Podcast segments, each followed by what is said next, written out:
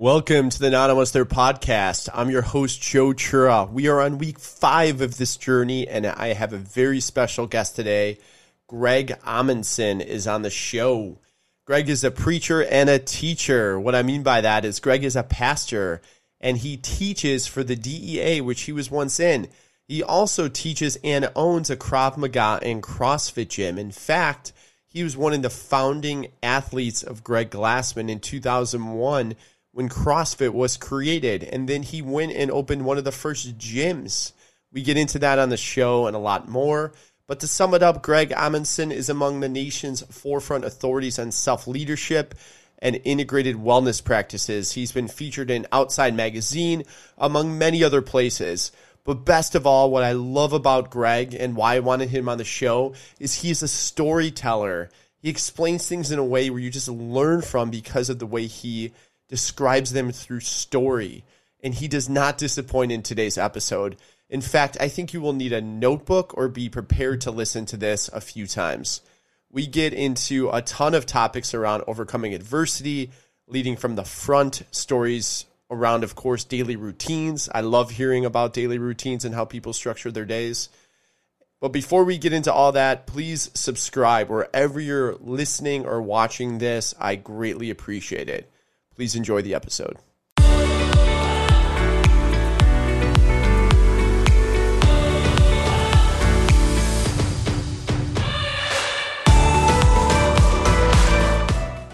Today I have with me Greg Amundson. Greg is uh, someone I met a few years back at something called Unbeatable Mind. Yeah, it, you know, it's one of these things when you when you meet someone and have a casual conversation and they just say a few words that make you think differently. And, and one of the things I was talking to him about is this concept of, uh, of don't stop. And what that was really built around is this vision or this pursuit of success. And at the time, I thought it was like a defining thing. And I was I was talking to Greg about it, and and I said, you know, my motto is don't stop. You just got to keep going and going and going. And he's like, I like that, but what if what if you uh, you change don't stop to keep going? And i just like those are that is uh, that's very good advice and it's very positive. And and that's what I I've come to know Greg over over the years through uh, his his books podcasts uh, we share mutual friends and I love his positivity and those and uh, and actually took those words and made a mirror so I could look into a mirror and it says keep going in that mirror and I credit that to you, Greg. Thank you. Um, so Greg, outside of uh, that experience, is is best known for his, he has courses on goal setting, positive self talk, leadership, as well as an extensive career in law enforcement. He was a DEA agent and uh, and is now a teaching pastor among a ton of other things. And one of the other one of the other crazy things that that I, I found out about Greg is he was one of the founding members of CrossFit. So I'd love to get into that story and how that happened and, and the, the lessons learned. But walk, but uh, for now, welcome to the show, Greg. Not almost there. Joe, thank you for having me on the show. It's awesome to be here, brother. So one of the one of the things that I noticed was you write a book about every year. Is that or I mean, you write a lot of books. I think what you have seven, six, at least six or seven books right now. My eighth book recently you're, was released. Okay, your eighth. Um, I wrote down I wrote down six so far, but the the interesting thing about your your books is they're so different from one another. So you have uh, lessons that you actually wrote a book on on love lessons which I thought was pretty fascinating. Then integrated wellness, biblical truth, and modern day leaderships. Then a few parables, and then some fitness books. How how did you gain such a wealth of knowledge around so many diverse subjects? Well, although there is diversity at first glance across the spectrum of what I'm writing, as you dive into the content, there really is a unified theme, unified message about putting first things first would be the secular way of explaining the message. the sacred way or the theological way of explaining the message is seeking God first. When God is in first place or is the first priority, everything else falls into place. Whether that be a love relationship, like my first book, or whether that be a fitness pursuit, like my middle genre of books, or now I'm focusing mainly on theology. Even in theological pursuits, when we keep God in first place, everything else works out. Was God always first place in your mind, or was there a defining moment when that when that changed? Well, that's a good question. Um, you know, God has always been a huge part of my life. Faith, my relationship with Jesus, studying Scripture, that goes back to my earliest childhood memories. My dad and mom were heavily involved in ministry and also very involved in physical fitness. So the integration of faith and fitness is all I've ever known. Now, that being said, there's been seasons of my life when I had misplaced priorities. That's what the book on my love lessons learned the hard way is primarily about misplaced priorities and the danger that can happen to anyone when those priorities are misplaced. So, my goal is to keep God in first place. And ideally, that's a goal I can daily accomplish. Although, this side of eternity, it's also a goal that takes a lot of willpower because there's so much temptation. there's so many things that can distract us. Yeah, I know that that makes a lot of sense. So, how did you go from a DEA agent into becoming a pastor?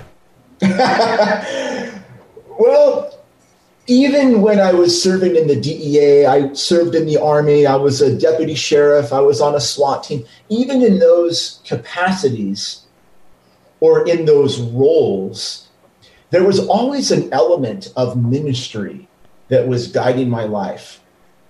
I vividly recall during some of the perilous moments of DEA training, some of the perilous moments of Army training, before missions with DEA while on the SWAT team, I remember praying, both individual prayer in addition to inviting others to pray with me. I also remember God using those seasons in my life to care for the pastoral needs of other people, the spiritual needs of other people. So it's almost as if those seasons of my life they were serving a higher purpose in God's kingdom than I realized at the time. Much of this now is as I look back over the steps that I've taken, I see, wow, the fingerprint of God was clearly impressed upon that season. It's the only way to explain it.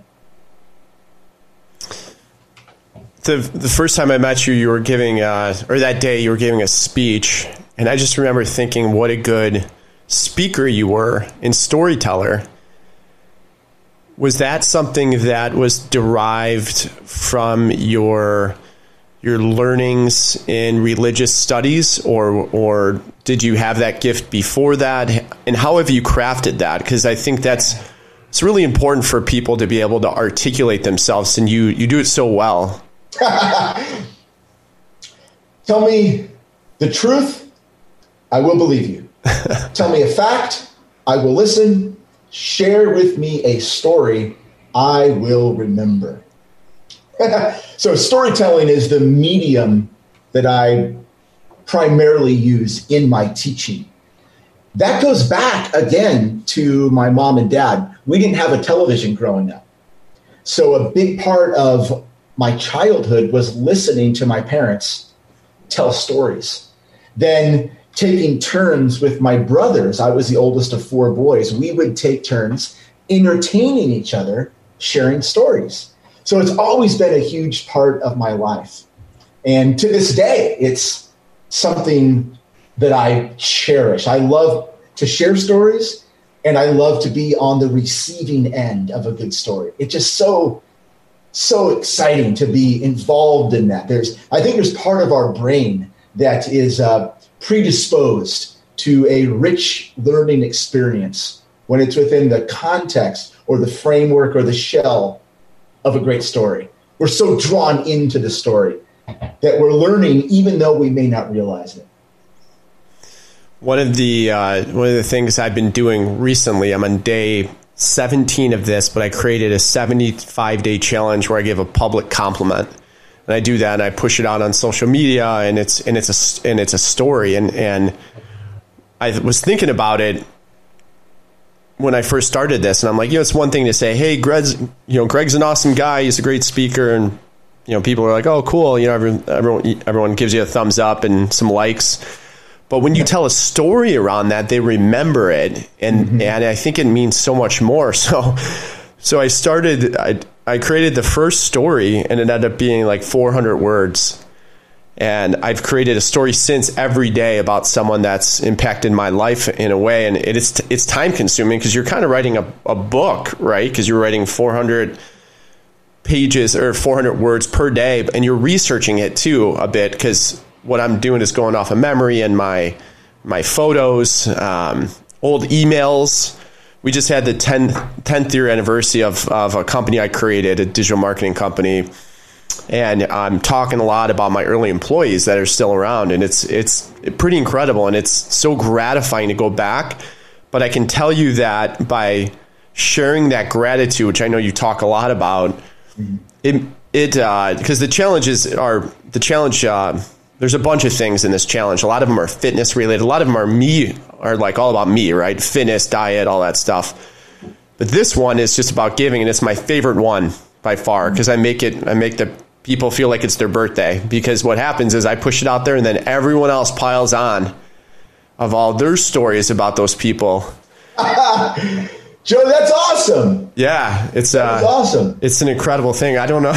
At the end of 75 days, I'm I'm going to need a break for sure because it's uh, you know, there's a lot of mind share that goes into that because I I want to make it as authentic as possible. And, you know, it's uh, there's certainly more than 75 people that have affected me in different ways, but but that's a lot of that's a lot of fun.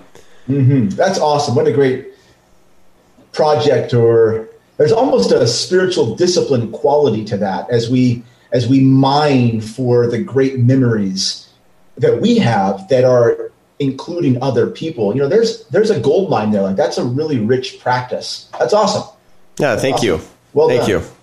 So, so one of the one of the stories that I heard from you um, indirectly, so I think it was on your podcast, was about a little boy that you had um, you had spoken to his class. This is uh, mm. somewhere in California, I think near the border of uh, Mexico. And um, you were wearing a police shirt, and he said, he said, uh, you know, sir, I want to be a, a, policeman. And then you went to go high five him or fist bump, and he, he didn't want to do it. He, he, he couldn't. Mm. And, uh, and you turned to him and you were kind of like in shock, like, why couldn't you do that? And then, um, long story short, it, it turns out that he, he said, that he heard from his dad that he had to grow up like him, and his dad happened to be in prison for for drugs. Mm-hmm. Mm-hmm. And th- to me, that was very profound, and and one of your many stories about. Um, you know, the first thing I thought about was fatherhood and how to be a mentor for for your your children. But do you remember anything else from that story that that grabbed you, or have you because this was I think a while ago when you when you told it. Has that come up in your life anymore? And and there's a lot of parents that watch this, and I'm always searching for ways uh, and tips and tricks that we could all learn for parenting or guiding your your children. Because I know your father was a big mentor to you growing mm-hmm. up. Yeah, great question. Great memory. What an incredible moment that was in my life. A lot changed that day a lot changed in my life. I was at the peak of my career in DEA. I was also really, I was very familiar with the power of the mind based on life experiences and based on mentorship I had received. I'd read a lot of books on the power of the mind, although I never saw firsthand the sequence of events that happens to an undisciplined, unbridled mind. I saw someone at the inception of a deeply ingrained thought that, given time, would germinate and would lead to a self fulfilling prophecy. I saw tangibly, objectively, how it happens. A lot changed that day. I made a decision within a few weeks of that experience to dedicate a great deal of my time to teaching. At that time, mainly through the lens of metaphysics, the power of the mind. Now I'm teaching the same content, I'm presenting the same message through the lens of theology. It's significant that the very first word that Jesus spoke in a public ministry context in the Greek was the word metanoeo. Now, in the English, that word is repent. So think about all the negative connotations we have with the word repent. If you lead into a conversation with someone, hey, repent. Those are like, there are fighting words. Like, you know, how, do we react to that? Um, in the Greek, the word metanoeo means to change your mind for the better. So you see what that little boy needed, he needed a metanoeo experience. He needed to have a metanoeo moment. And hopefully, I was able to provide that for him. He needed to repent. He needed to change his mind for the better because the predominant thought in his mind was I can't be a police officer. I am going to be a drug dealer and I'm going to wind up like my dad in prison. That was the predominant thought in his mind. And he needed to repent from that thought. He needed to change his mind for the better. And so to this day, I'm still teaching the same message, the same principle I taught. That was in 2011 on the border of Calexico and Mexicali. And I'm teaching that same lesson now through the power of the gospel. And it's a life changing message. It's a life changing message. We all need to be aware that there's likely something in our mind that we need to repent of. There's likely a thought that's just not serving us anymore that we need to change. But the key is not random, arbitrary change, it's change for the better.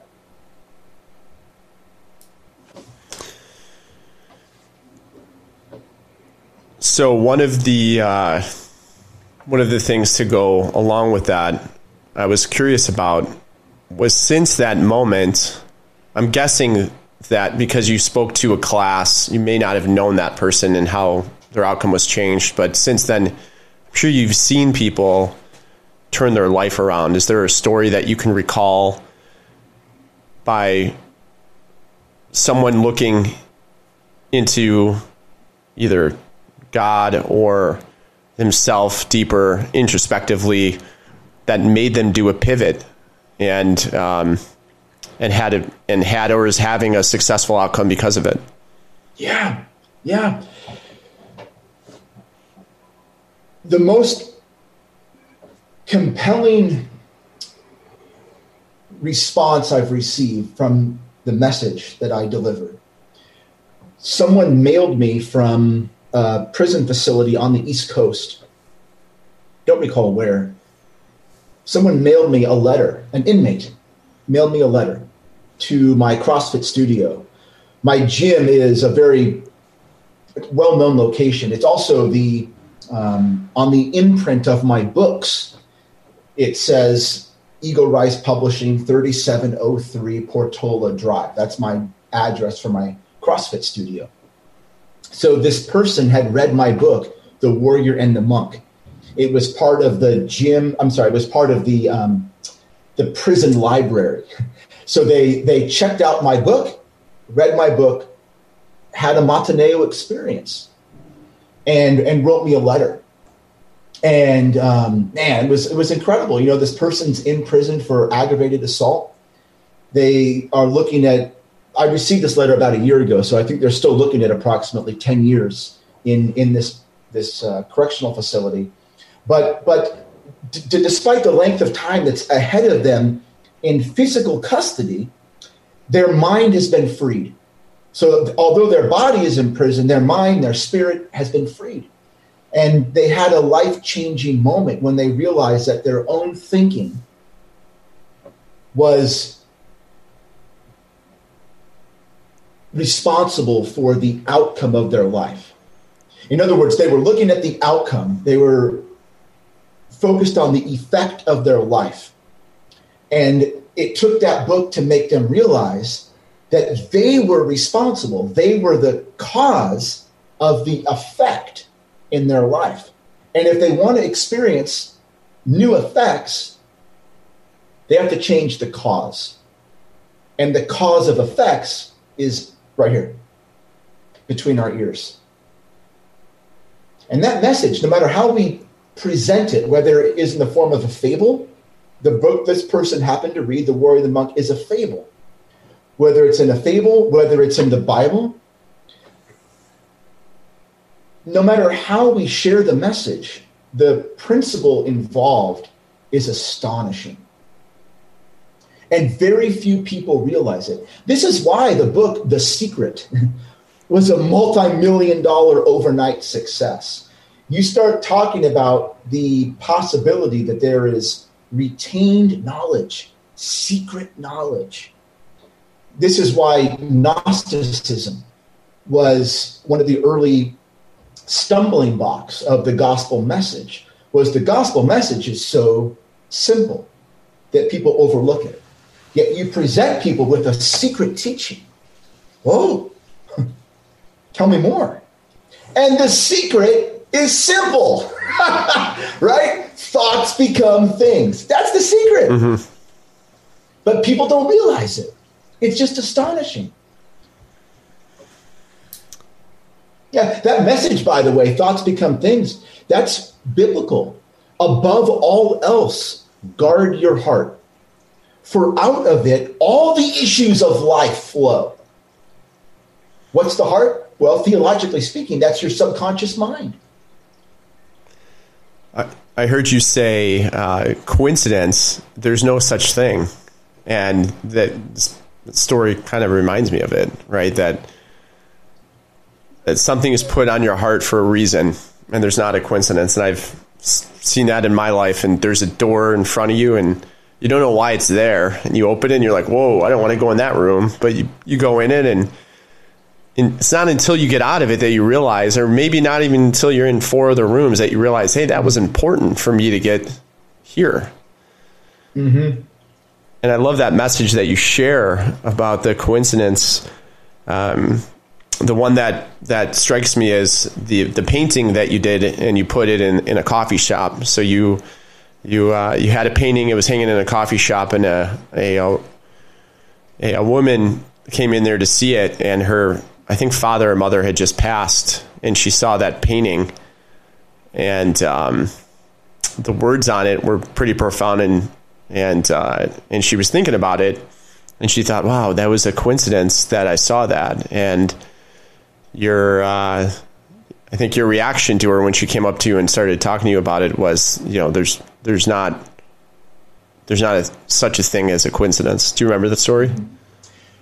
I remember the coffee shop that's next door to my CrossFit studio. There was a painting display. I had just finished a series of paintings on I was calling it the word. And it was a, it was biblical words that were superimposed and painted really big. And I only vaguely remember that, but I don't remember the painting, but I remember that there was a scripture verse superimposed, only a few key words that just deeply spoke into this person's life experience. And the only explanation when you reverse engineer the sequence of events that led to that moment is divine intervention. There were too many variables to put the painting, me, her, in the coffee shop at the same time. It was God speaking into this person's life and a very healing message. It was incredible. What do you make of people that have negative or hard things happen to them and look at um, at God and start having doubts? Yeah, it's a it's a you know it's it's one of the questions that we that we theologically and by the way the, theology right? Let's like kind of unpack that. Um, it, it's a word that that literally means thoughts about god that's it um, although rational thoughts about god i should quantify what types of thoughts those are i could look at a ferrari and worship the Ferrari as God. That's not a rational thought. That's an egotistical thought about God. So it is rational thoughts about God. And what's interesting is everyone, every human has a theology. Even a proclaimed atheist, well, they have thoughts about God that have led them to deny God. That's a thought. So we can't escape our theology. And one of the thoughts that we wrestle with is if God is loving, how do we account for suffering? Right? I mean, how do we hold those two things in balance? It would it would seem if there's a loving God, there would be no suffering.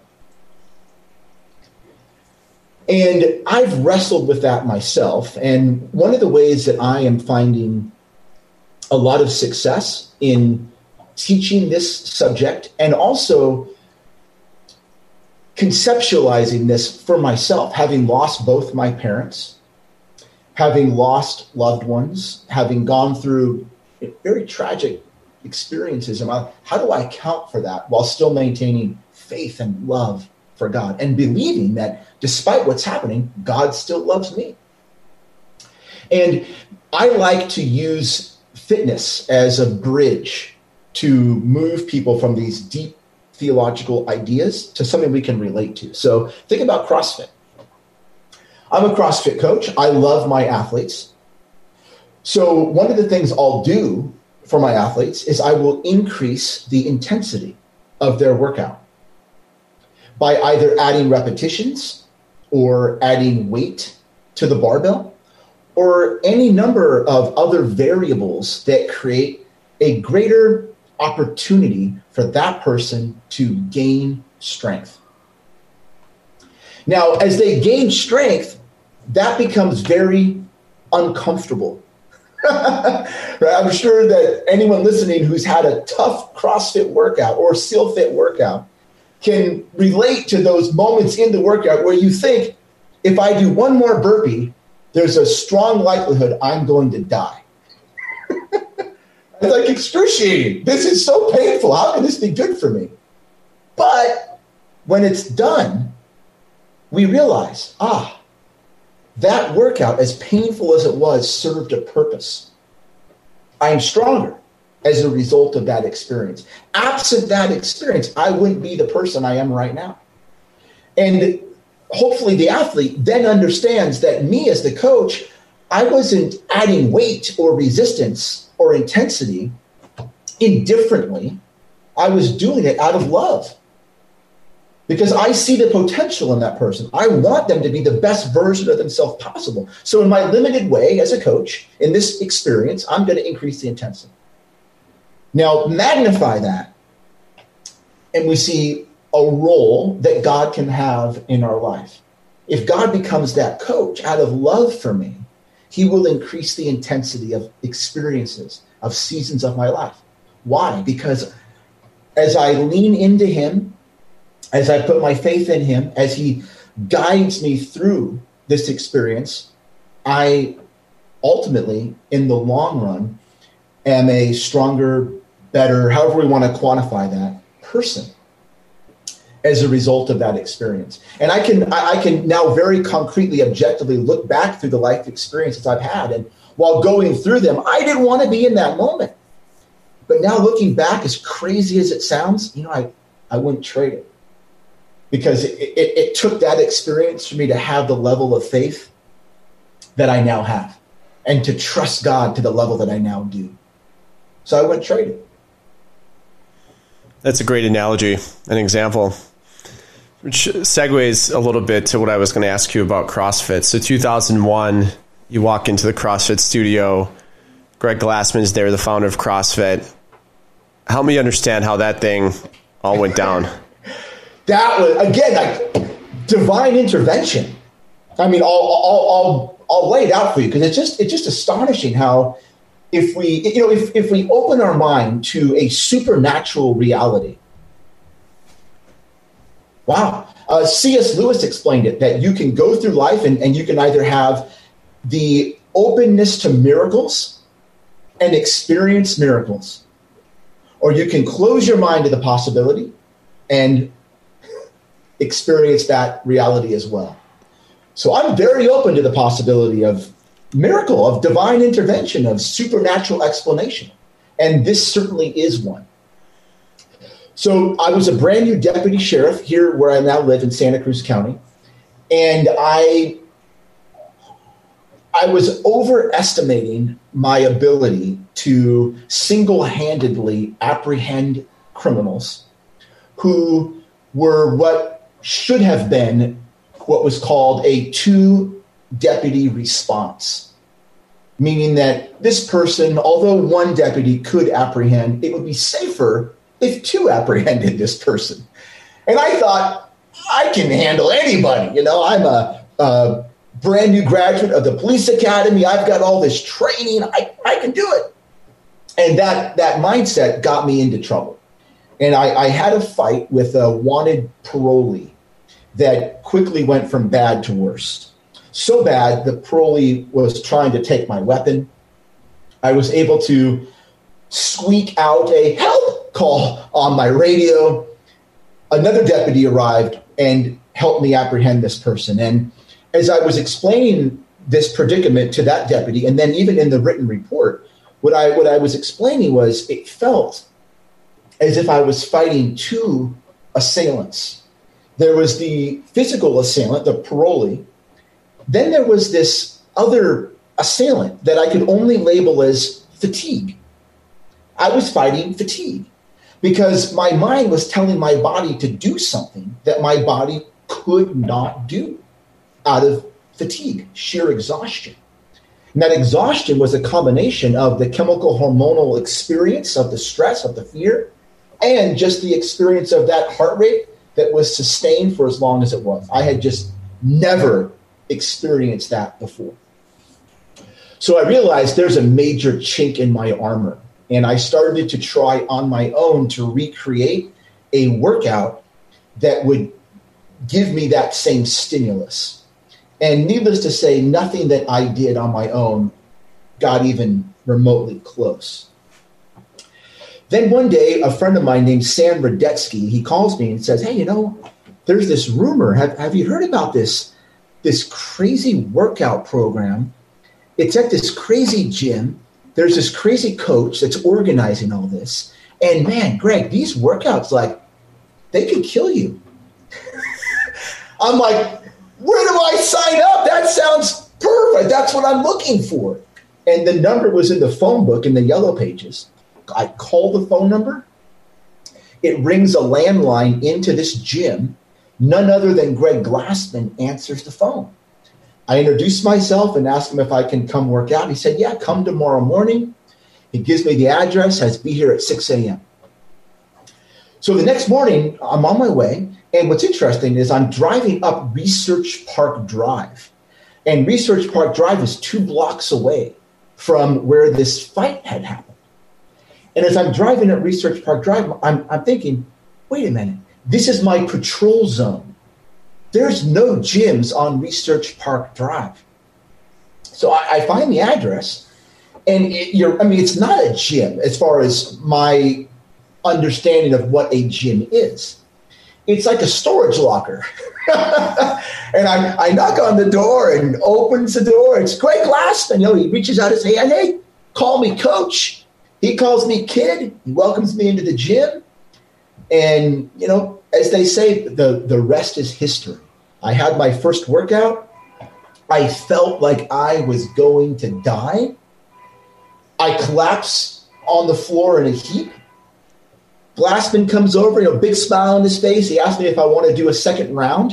I'm like, oh, no, I'm good, you know. And I, and I knew in that moment, I'm like, this is the holy grail of fitness. This is it. And I, I, I never looked back.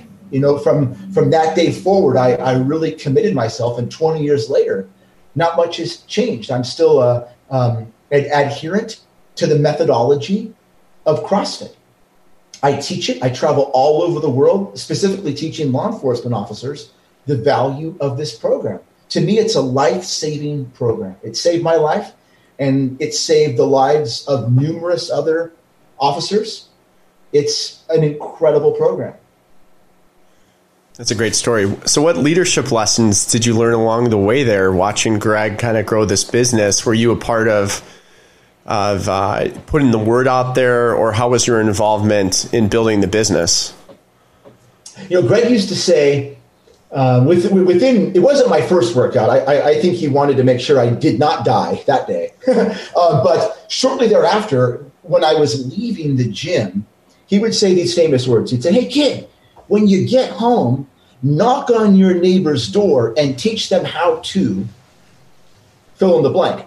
It would either be squat, rope climb, pull up, a nutrition lesson I'd learned. In other words, he had just taught me something, which means I had knowledge that I lacked before, which would imply others lacked that knowledge as well.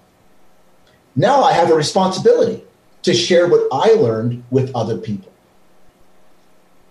Now, incidentally, years later, I would realize, well, that's the words of Jesus Christ make disciples of all the nations. So there is a phenomenal leadership lesson embedded within the CrossFit community. CrossFit athletes, from their first workout, are encouraged, are challenged are educated, are equipped to share what they've done, what they've learned with other people. That lesson that we now have deeply ingrained within the culture of CrossFit, that goes back to the inception of CrossFit. That is how the program grew. Isn't that remarkable? Yeah, I, I did not know that. That idea that go share. And it's it's radical because it's in direct contrast, even opposition to a common idea that many people need to metanoeo from, repent from. Many people think I need years and years and years of education, knowledge, experience before I can share something. Who am I to share? Who am I to teach? right? It's a radical idea that no, no, no. You just learned something, no matter what it is, go share that. Go share what you know. You have a gift to give. Go share it immediately. Share the good news. Did getting into CrossFit create your interest for martial arts? Because I know you have your black belt in, in Krav as well. Mm-hmm. Was it around the same time or? You know, within a week of finding CrossFit, I found Krav Maga. So I'd heard about Krav Maga while in the police academy although I did not learn Krav Maga in the academy. There was a San Jose police officer who was the defensive tactics instructor for my platoon. He was teaching us what was post certified defensive tactics. Post stands for Peace Officer Standards and Training. One day in a sidebar conversation, this gentleman, his name was Steve Pappenfuse. I, and I, I connected with him years later. He, he, he goes by the name Pappy, uh, just a phenomenal guy. Pappy says, you know, Greg, um, you, you got to look into this program called Krav Maga when you're out of the academy. And he, he used to tell me, You've got a chassis built for combat. you got to look into Krav Maga. And, and that, that word Krav Maga just kind of got lodged into my memory. And about a week after I'm on the job with the sheriff's office, in the roll call room, there was a sign that was advertising a law enforcement Krav Maga knife defense course. I think specifically it was called the Edged Weapon Defense Course by Krav Maga. And I'd already had my first CrossFit workout. I was kind of excited about this new journey into physical fitness. And I remembered, ah, that's what Pappy was talking about. So I signed up, I went. And that day, this was in Hayward, California, the instructor for that course, there were two gentlemen. Uh, one, one, of them who, who became a, a, mentor, his name was Londale Theus. The other was Alex Smith. Alex Smith was a deputy sheriff for Los Angeles Sheriff's Department. Incredible guy. Londale, however, was he was like Mark Divine. He he had this command presence where when he walked into the room that day, I just innately knew that person, I need to connect with this person. This person is going to share with me something that's going to change my life. And it wasn't just Krav Maga, it was something else, some character that this man had and has to this day that's just compelling. You want to be in his presence, like Mark Divine. You are drawn to someone's presence, like Mark or like Londale. And Mark so after this Mark's course, in- I asked Londo, "Hey, can I can I connect with you? Can you mentor me?" And he took me under his wing. He was a sergeant for Santa Monica SWAT team at the time. He was also the first American law enforcement officer to earn a black belt in Krav Maga. And he took me under his wing, and I would spend most of my weekend time if I wasn't doing something with CrossFit, I would be in Santa Monica at Krav Maga Worldwide with Londale. And it, it started a journey, a simultaneous journey, as I was going through the learning experiences of CrossFit simultaneously. I was going through these learning experiences in Krav Maga. So they're they're I don't know one without the other. They're they're they're that deeply connected. I was going to say Mark Divine. For those that don't know, he's a former Navy SEAL commander owns uh, the brand Seal Fit, Unbeatable Mind, great guy. But you're right, he has that presence that you just want to be around, and you watch the way he leads. You know, I've been in in uh, you know a few experiences with them, and it's it's pretty incredible. It's uh, mm-hmm. it's a lot of fun. So let, let me share this story about about Londale. This is just because the thing about these, there's something about the context of CrossFit or of Krav Maga or of SealFit that creates structure or framework for the deeper lessons of life that change us. So a pull up won't change my life, but the persistence required to achieve a pull up will. So I was going through the lead instructor development program with Londale to become a teacher of Krav Maga specifically for law enforcement. These were really hard three day, eight hour a day workshops Friday, Saturday, Sunday. Sunday was always the test. And on this particular test, Londale was the one administering the test. There were about 16 officers. And you would be going back and forth with your fellow officer demonstrating proficiency in these various techniques. And Londale would be working his way around the room, observing proficiency and expertise in these techniques. And these were exhausting days. So I figured out that when Londale is clearly observing me, like right next to me, there's no question that he's testing me right now. Oh, I was going all out, 100%. Boom, boom, boom, like full power, full speed, full intensity. And then as, as he made his way to other officers, I toned it down. Like I, I had to survive another four or five hours of testing. So Londale, he, he, he was wise to what I was doing. And on one of the breaks in the test, he pulled me aside. He said, You know, Greg, there's two types of pain in this world. There's the short term pain of discipline, there's the long term pain of regret. That's all he said. He didn't need to say anything else. And I realized, man, test three, two, one, go was back on. And from that moment on, I was dedicated. To this day, I'm dedicated to this principle of short term pain of discipline. And that, that and now Londo is a Christian. He, he's a deeply um, studied man of the Word of God. And what he, what he taught me is also a, a biblical principle that matters that are temporary need to ultimately be dismissed in greater pursuit of matters that are eternal. That's the underlying principle that he taught me that day. Just amazing. Yeah, two words that I like to think about when you feel like giving up is remember tomorrow. Because you know, when you're pushing hard, it's it is painful.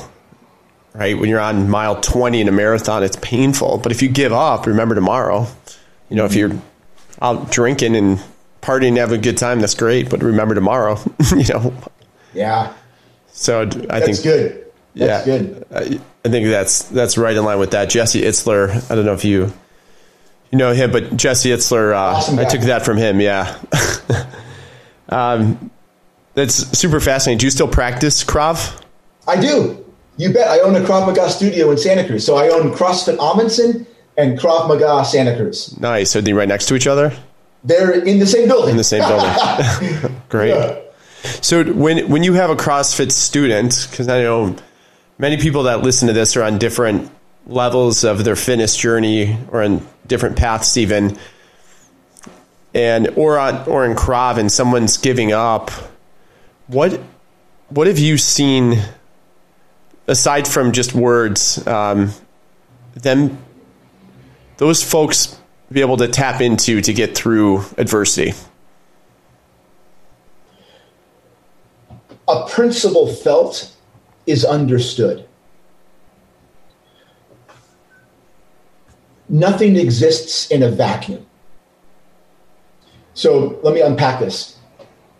If somebody cheats in CrossFit by either not being truthful about their repetitions or not running the full distance, they're building the mental muscle of cheating.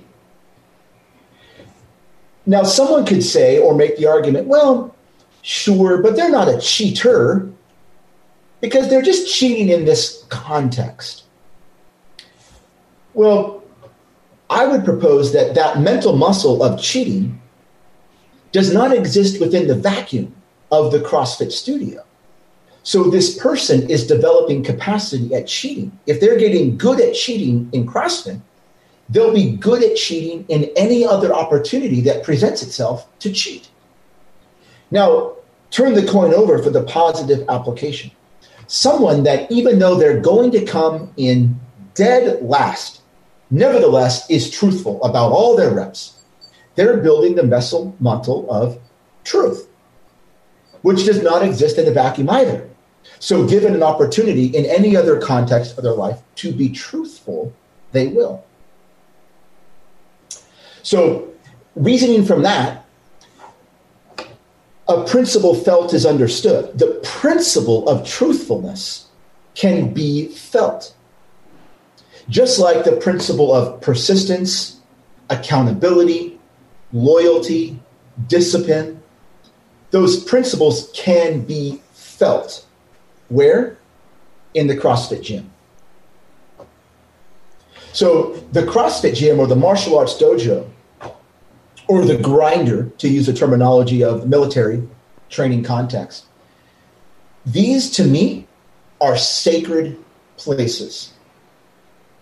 When someone crosses the threshold of my gym, they're on sacred, holy ground. That's how I treat it. Because I'm going to teach these people lessons that far outweigh the temporary 45 minute experience they'll have in the gym. I'm going to teach this person about life.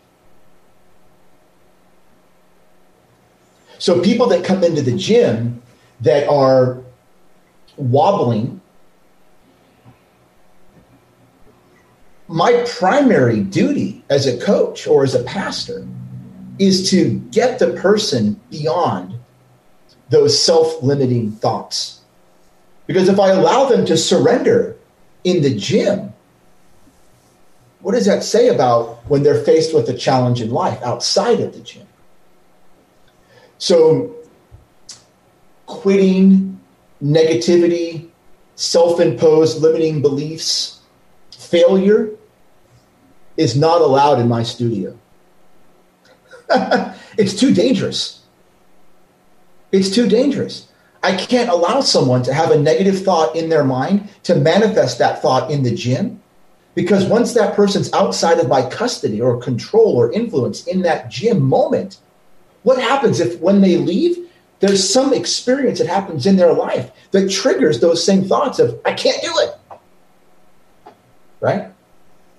Flip the coin over for the positive application. I get that person in my gym, I get them over something they didn't think they could do. They leave the gym, they experience something in life they don't think they can do. Their mind goes back to the gym and they overcome whatever it is is now in their life. Like I take what happens in the gym really seriously. That makes sense. I'd love to hear a story about this because this comes up often. So I'm leading a group in in this this challenge and it's more mental than anything, but there's a physical component to it. And there there are people that get to the point where they fail and they get discouraged. What do you and, and I'm sure that happens even though you don't want it to, and despite your best efforts as a coach, someone just taps out. What's worked, or what have you seen to get them going again?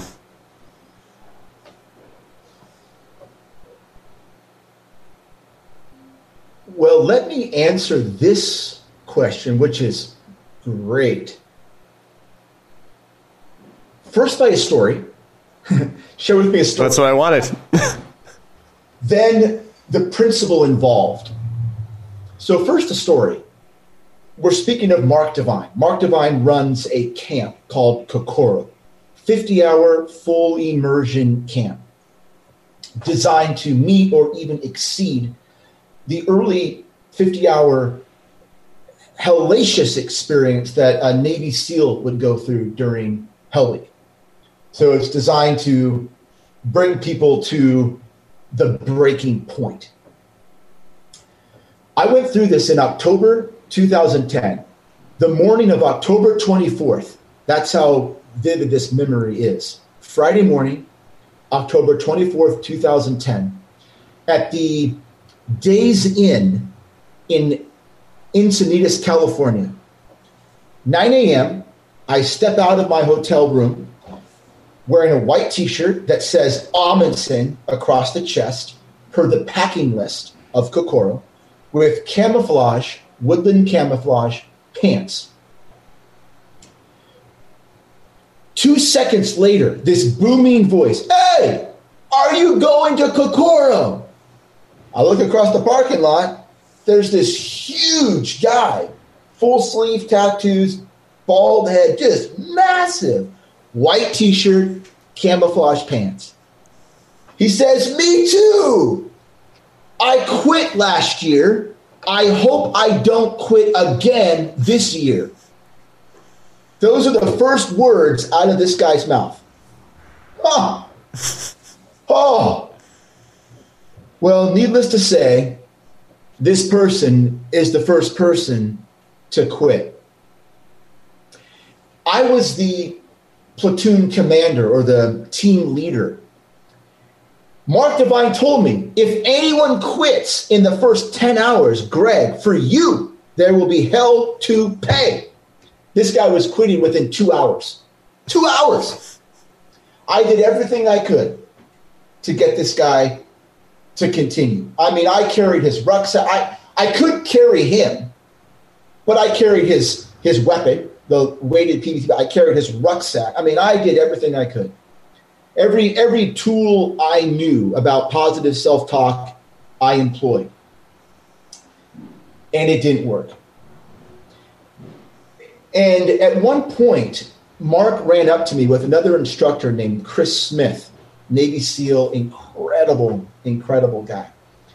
And they told me that I was neglecting my flock or my team. And I thought, well, no, I'm not. I'm, I'm back here with this guy that wants to quit. And I'm doing everything I can to keep the team together by preventing him from quitting. And Divine looks at me and points up the road to the other 28 candidates going through Kokoro. He said, That's your team. Lead your team, Greg. And I had that light bulb moment where I'm like, man, I've put myself in the back, in the rear. And that's not where leaders lead from. Leaders need to lead from the front. So I ran up to the front and led my team. So the the the, the story is is like compelling on a lot of levels, right? I mean, there's a lot there's there's a lot of different paths we could take. What I want to focus on though is is this idea of forgiveness. Forgiveness. This has been a big part of my teaching recently because this guy um, I, I, I wish I remember his name. You know, this this poor guy. You know, he had a lot invested financially. He had a lot invested emotionally. It took a lot of courage to to quit one year and to come back another year. I mean, that takes a lot. But he had some some baggage that he was carrying with him. In other words, he, he was already wearing a very heavy rucksack. And, and Kokoro hadn't even started yet. And he needed to forgive himself for quitting. And, and that's another way of saying he needed to metanoeo. He had a thought in his mind about his decision to quit. And that thought was still kind of running his life. And until he forgave that thought and released the energy associated with that thought, it would be very likely that he would quit again, which is what happened. It was even, you know, I, I, I knew it was, it was likely going to be the outcome just based on the first interaction, right? I hope I don't quit again this year. Think about what he just said. He essentially said, I'm going to quit again this year.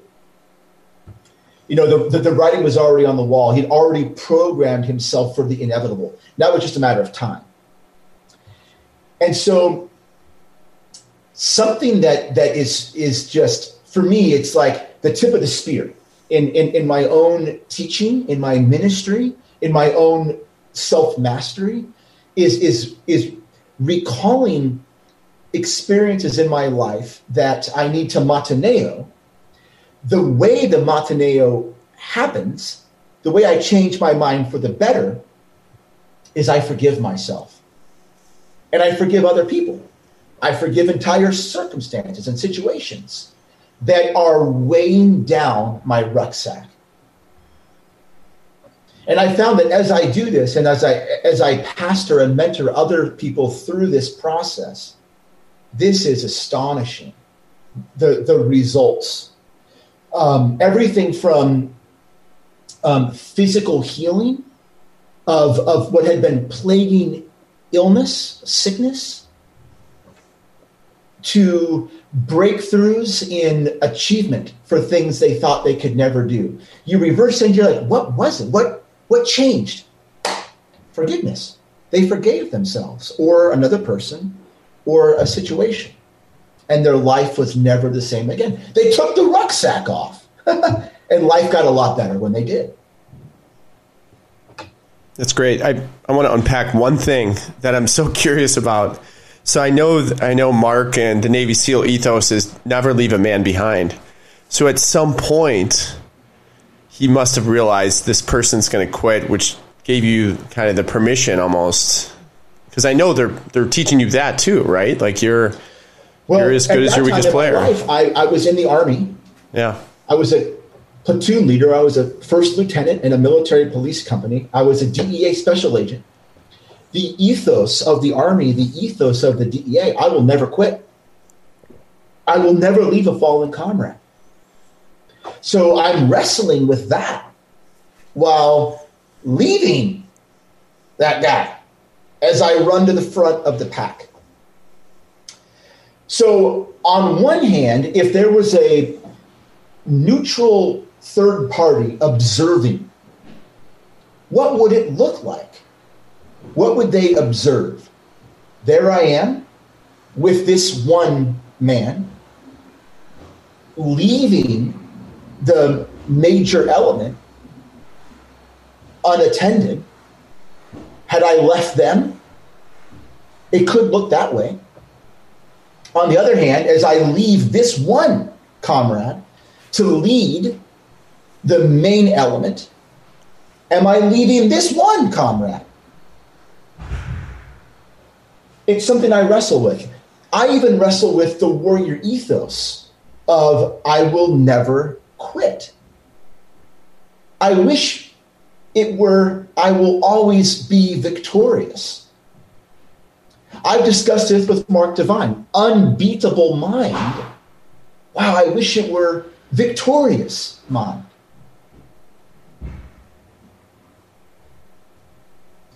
So it's something I wrestle with as well.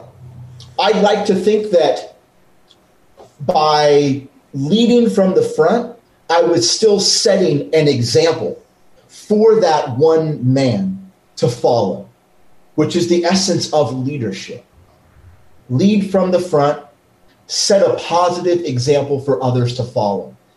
The visual illustration in the Army, I love. It's called the Minute Man. It's an ancient emblem of a soldier with a musket in one hand, their left hand. They're looking over their right shoulder. They're giving the universal signal for follow me. And the only way that signal can be authentically given is if the people you are leading are behind you, which puts you in front of them. So follow me. And this day in 2010, I really couldn't give that signal. I was in the wrong locality. I needed to relocate to the front from that position, I could look back and I could give everyone the signal, including the guy that wanted to quit, follow me. You know, often in business, and my company right now is about 650 employees, you tend to focus on the people that are the lowest performers to work on them and to try and get them up. And there's all these programs created called PIPs, performance improvement plans, and and a lot of other things. You spend a lot of your time on that. Yet the performers that you really want to keep around, that you need around, spend less time with them. So the story reminded me of that because it applies to a lot of things in life. Not to say you ever want to leave anyone. I want everyone that we hire to be successful and work out. But the reality is, someone moment at some point, you have to say, I'm going to spend some time with the people up front. Mm-hmm. And that's what you did there. Mm-hmm. So, do you uh, do you have a daily, completely different topic, but do you have a daily regimen now because you're an author, podcast host, you teach Krav, you have your CrossFit gym, um, you're a um, preacher, uh, minister, do all of these things. How do you have time to work out? How do you have time for Greg? And what does your day look like? Mm-hmm. This comes back to where we started. Great question. Putting first things first.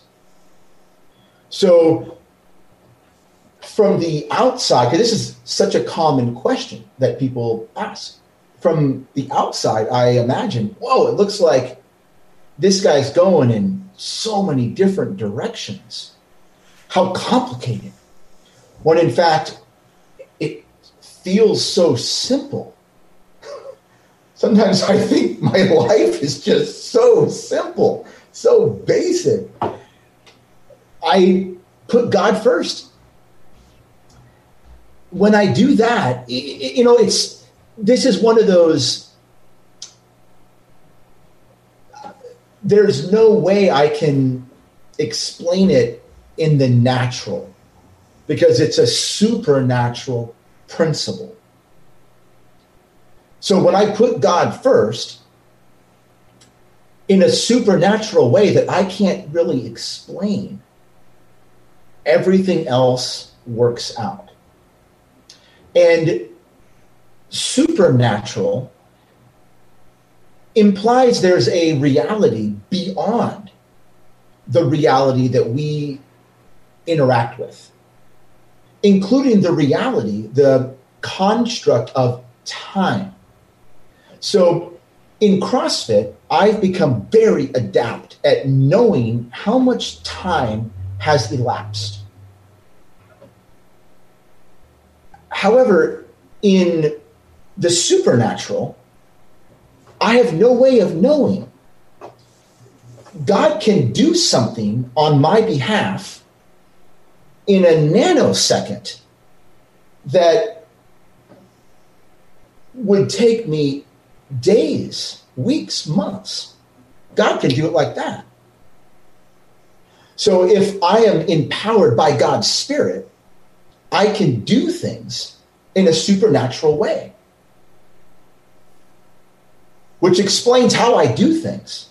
Very often, if people ask me how, if I want to be really sincere, I have to say, I don't know.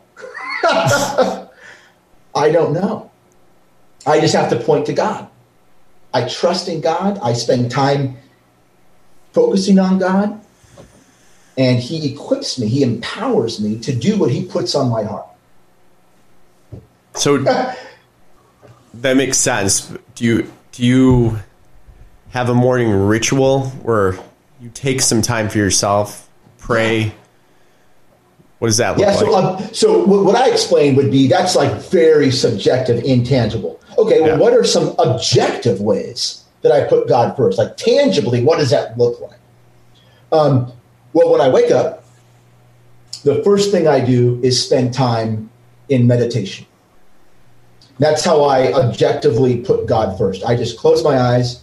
I do a series of breathing practices that help to calm my central nervous system, to clear my mind, then I focus the clarity of my mind on God. And I do that first thing in the morning, and I do that at approximately 3 p.m., which is why I told you I can record up to 3 p.m. so it's a morning, afternoon spiritual discipline of literally stopping what I'm doing and in, in the best way that I know how, really putting God first, like telling everything else this is secondary to this relationship. That's great. Well, thank you for your time today. It's been incredible, and I know you have to get to your daily routine. it's almost three. it is. It is. But so many great bits of information here and and and stories. And I'm going to have to listen to this 20 times myself. I'm lucky I get to edit it and do that. But I appreciate you, my friend. It's it's great to see you. How can people get a hold of you if they want to learn more? Oh, thanks, Joe. It's great to see you too, man. Um, I, would say go to my website, gregoryamundson.com. From that website, they can check out my podcast, my books, my ministry, my mentoring programs. That's kind of the central hub. Right on. Well, Greg, again, thanks so much. You have a great day and keep rocking. You too, Joe. God bless you. Thank you, brother. Thank you.